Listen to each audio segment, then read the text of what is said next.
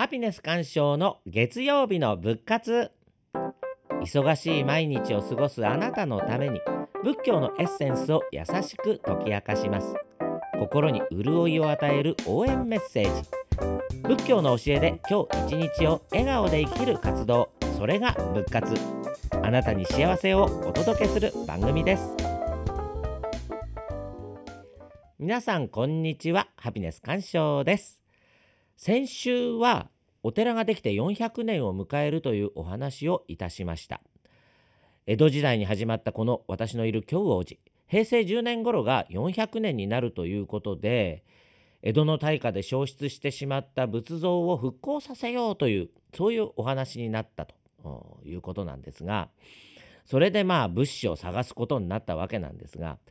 京都や奈良でいろいろな仏像に対面していた、まあ、そんな旅をしていた時にたまたま京都メッセで開かれていた伝統工芸展に行ったんですね。そこでなんと孔雀明王の仏像に出会いました。私にとって初めて見る孔雀明王もうものすごく緻密に彩色がなされていてあの彩色っていうのは仏像にすごいカラフルな色を塗ったりですね細い金の糸をですね仏像に貼ったりするという方法なんですけれどもずっとあの京都とか奈良のその古いお寺で仏像をお参りしてきた私にとってですねその新しい仏像っていうのが結構何て言うのかな衝撃的だったんですよね。だって奈良とか京都に行くとですね飛鳥時代奈良時代平安時代なんていうそういう時代に作られた仏像はざらにあるわけですよ。鎌倉時代なんてもしかしたら新しい方かもしれません運慶会計なんて。だからみんなね仏像の色がくすんでいるっていうか消えていたり金箔が剥がれていたりまあわびさびっていうんですか？まあそういう世界なんですよね。でずっとそういう仏像を見てきましたからそれが仏像だと思っていた私にとってですねその京都メッセで出会ったその孔雀明王はものすごいねキラキラ光り輝いていたわけですよ。だって新しいんだもん。もう金なんてね本当にね細いのにねキラキラキラキラ光り輝いてんですよね。これはねちょっともう別物だなっていうねうまく言えないんですけども。そうねなんそう。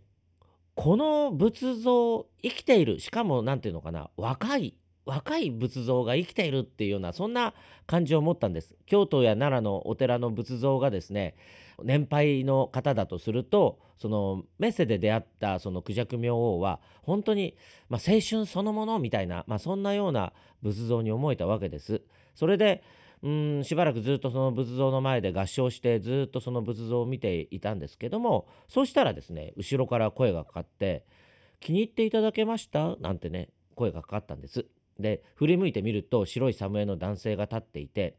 いやーこれ素晴らしいですよね。今までこういう仏像見たこともありませんでしたって思わずなんか感動して言ったら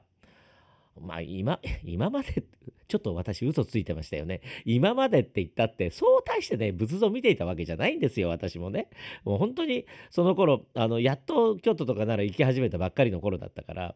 そんなに大して仏像見てなかったんですけど、なんか、あの、素人じゃないんだよ、みたいなね、そんな雰囲気で、まあそういうことを言ったわけなんですが、そうしたらですね、その男性の人がですね、そこから延々とですね、1時間ぐらいかな仏像の話をしてくれたんですよ。で話しているうちにこの人この仏像を作った人なんだっていうことが分かりましてそしたらね名刺をいただいたんですその方から「大仏師松本明慶」って名刺に書いてあったんですよ大仏師。仏像その作ろうって言った時に勉強してる時に本の中に書いてあった仏師っていうのは単独で作ってる人でえー、集団で仏像を作っているそういうチームで作ってる人のことを大仏師っていうふうに言うらしいんですけどまあその大仏師っていう冠がついてたんですその人のその名刺に。でその名刺をもらってですねああでもねもうそろそろ東京に帰る帰んなきゃいけない時間だなと思ったら突然ね松本さんが「いい仏像ってどんな仏像だか分かりますか?」って聞いてきたんですよ。いやそれが分かんなくて京都とか奈良に来ているんですよっていう話をしたらいやあんたねもう分かっているんじゃないんですか?」って言うんです。え何のことかな？と思ったら「さっきこの孔雀明王の前でどうなさってました?」って言うから「え合唱して立てましたよ」って言ったら「そういい仏像っていうのは思わず合唱したくなるもんなんですよ」手を合わせて思わず拝んでしまう仏像がいい仏像なんですよねって松本さんそうおっしゃったんですよ。あーなるほどってその時本当に腑に落ちました。京都や奈良の有名なお寺で仏像を前にした時まあ私お坊さんですから自然に合唱してましたけれどもその時合唱しようと思って合唱したわけではなくて確かに松本さんに言われるように本当に思わず合唱していたっていうことに気がついたんです。で松本さんはですね私に「是非工房に遊びに来てくださいよ」っておっしゃってくれたんであのすぐにでもじゃあ伺いますっていうことで再会の約束をしてその日は別れたんです。まあその時はですねもう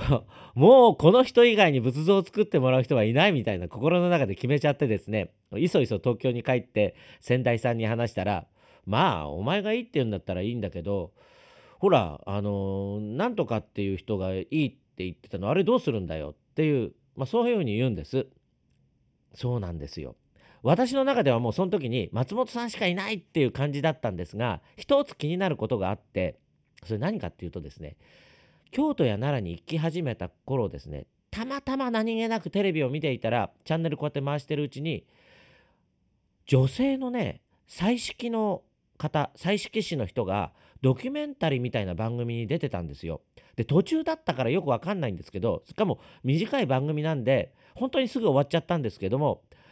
名前もその人が住んでる場所もよくわかんないんですけど印象に残ってるのはすっごい本当に命がけで真剣そのものに細い金の糸みたいな金箔をですね仏像に貼り付けている模様がそのテレビで映ってたんですね。でそのまあ確かにあの彩色も素晴らしいしそのその貼ってる仏像もすごいあの真っ白なあのまだ出来たての仏像だったんですけどもそれも素晴らしかったんですけどもなんといってもその女性のですね真剣さが半端なくて何ていうのその女性のですねもう生き様がですね仏像の彩色一筋に生きているっていう感じでですねああこの人が彩色した仏像を作りたいなって思ってあの、まあ、先代さんにも話していて名前も住んでるとこも分かんない女の人なんだけどその人が作っ彩色した仏像を作りたいんだよねっていう話をまあしてたわけです。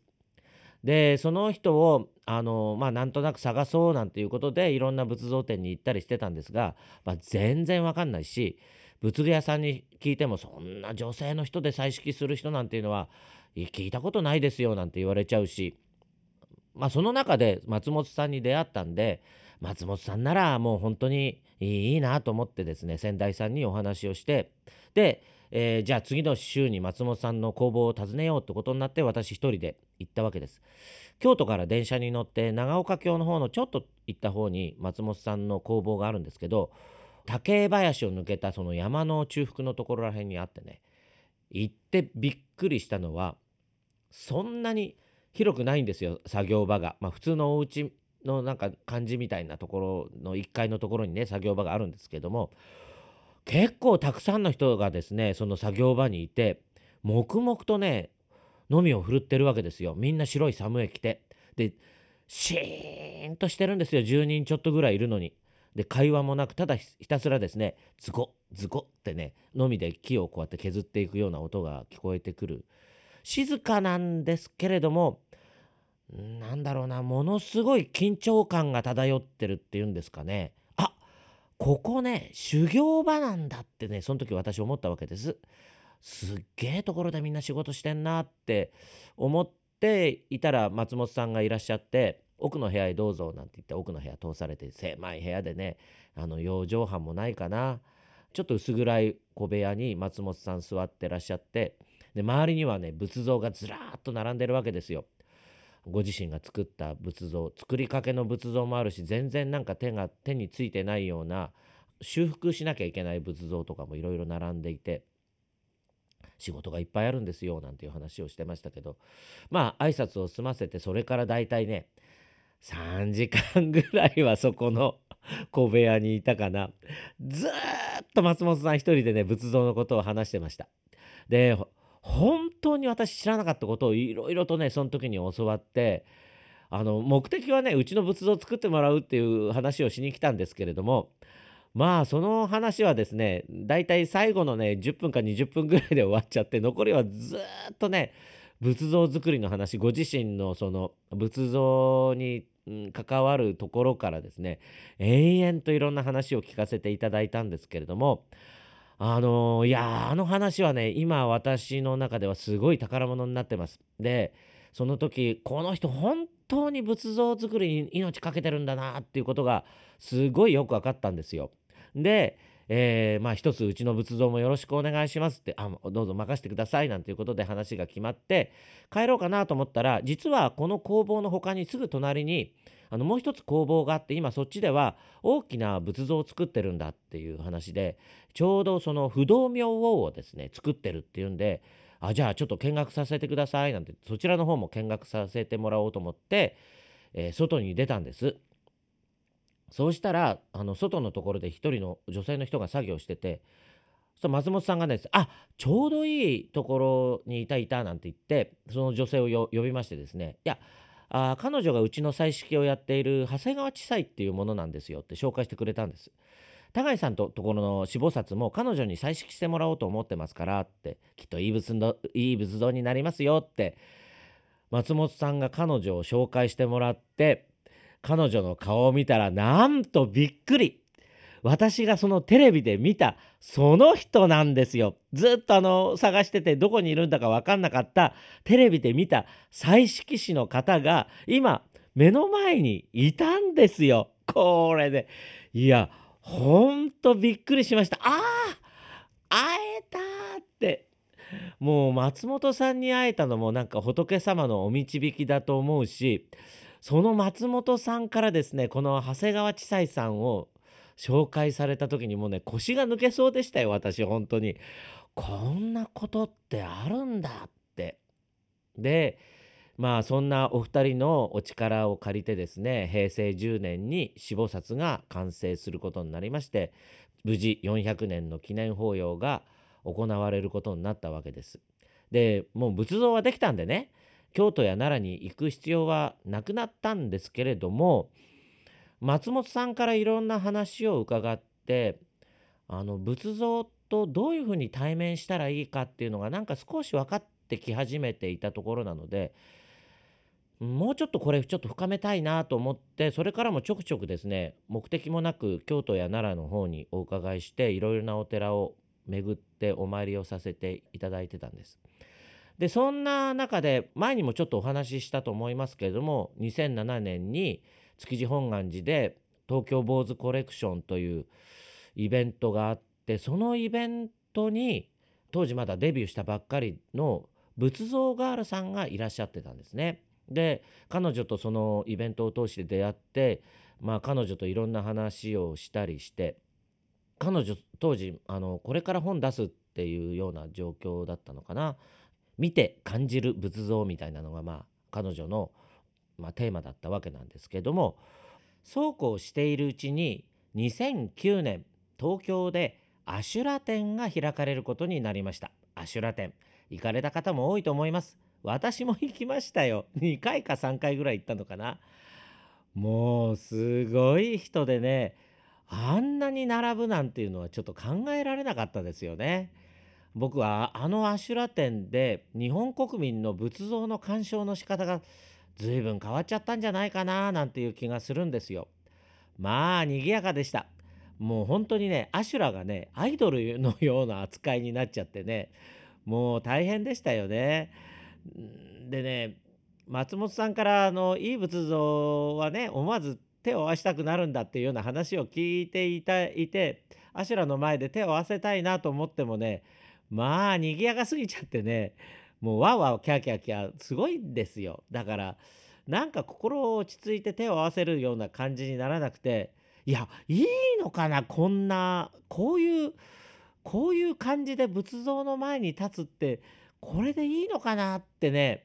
本当にあの時思いましたよね。でいやこういう仏像の鑑賞の仕方ってあのどうなんだろうっていう確かにね私自身も仏像を勉強していく中でね伊藤聖光さんと三浦淳さんの「その見物記」っていう本があってねあれ大好きでですねすごいよく読んでたわけですよ。であの仏像が色っぽいだとかうんマリリン・モンローに似てるとかこのこの顔はちょっとあの藤原紀香入ってるとか そういう表現がねとても好きであのサブカル好きですから私。だから分からなくはないんですけれどもなんかあんな風にねはしゃいでるっていうのがすごい違和感があっていやなんかもっと違う仏像の対面の仕方あるよねってずっと思っていたんで誰もやんないんだったらじゃあ自分でやろうということで仏像のワークショップっていうのをその後始めることになったんです。やっぱりこのワークショップ始めるきっかけ松本さんからその仏像を作るっていう話をですね聞かなかったら多分できなかったと思うんですね。あの今まで私たちっていうか私はですね出来上がった仏像に対面するっていうことしかしてなかったんですけど松本さんのお話を聞いて仏像を作るあの実際にあののみを振って仏像を作るっていう仏師の方がいてその仏師の方から見た仏像っていうものを学ばせていただいたのと同時にですね今度あのその仏師の方に仕事を頼む施主という人がいてその施主がいないと仏像ができないっていうことも分かって施主の側から見た仏像っていうのものものもですねまあいろいろ考えるようになったわけです。でなおかつその松本さんが教えてくれた思わず手を合わせたくなる仏像そういう仏像をあの紹介して皆さんも心静かに仏像の前で手を合わせてそういう時間を大切にしてもらいたいっていうことを伝えるような、まあ、そういうワークショップをやれないかなと思って始めたのが今日王子で始めた仏像でないとっていうワークショップだったんですね。で、まあ、そのワークショップを通していろんなお寺の仏像を紹介してもらってワークショップでもですね特別拝観みたいな形で特別な旅行を企画して京都や奈良に行ったりなんかしてたんですね。一回あの課外授業なんていう名前でね。当然あの松本さんの工房も一度お邪魔させていただいたことがあります。東大寺そう東大寺のね大仏のあの蓮華の上にね乗せてもらったこともあります。いろんな方っていうか東大寺と親しい方がいらっしゃってお願いしていただいて特別にあの蓮華の花の上に乗せていただいたりあと秘仏と言われて開けたことがないっていう仏像をですね開けてもらってお参りさせていただいたこともあります。どこのお寺ってちょっと言ちょっと言えないのであれなんですけどそんなこともありました。あなかなか楽しいね課外授業だったんですけれども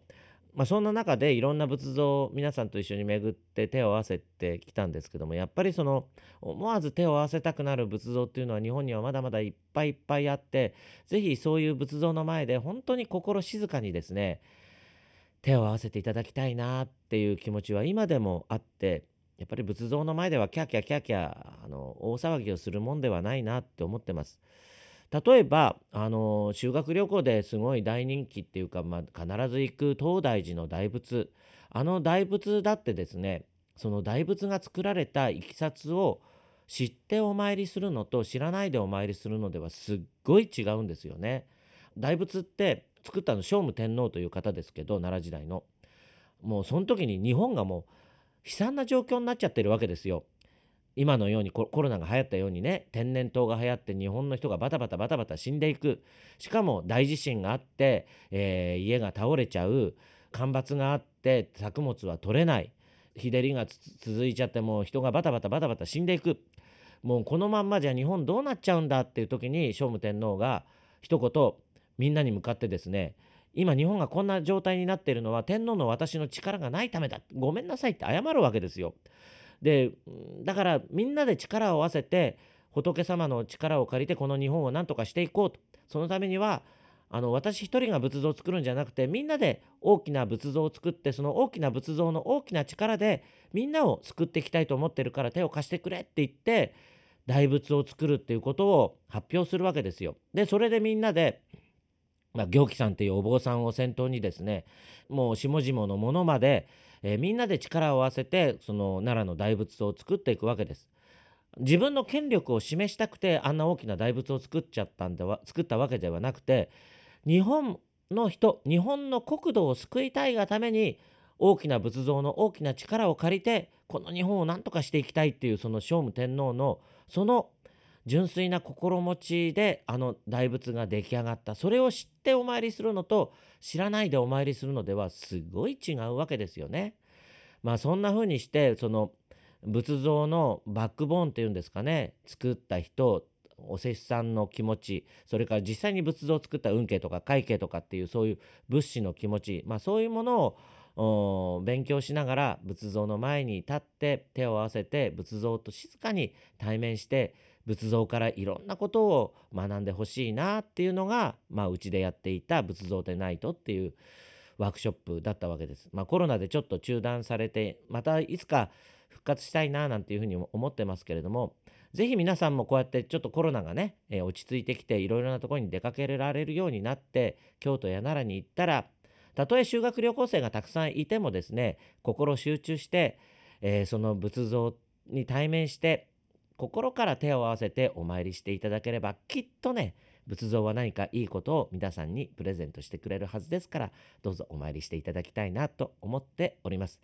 私もそろそろどっか行きたいなって思ってるんですけどもどっかでお寺で会った時にはあの 声かけないでちょっとほっといてくださいね。自分の世界に入っちゃってるかもしれないから恥ずかしいんですよそういうのって。まあそういうことで、えー、今週はお話このぐらいにしたいと思います。それでは今週も皆さん幸せな1週間になることを祈っております。お話はハピネス鑑賞でした。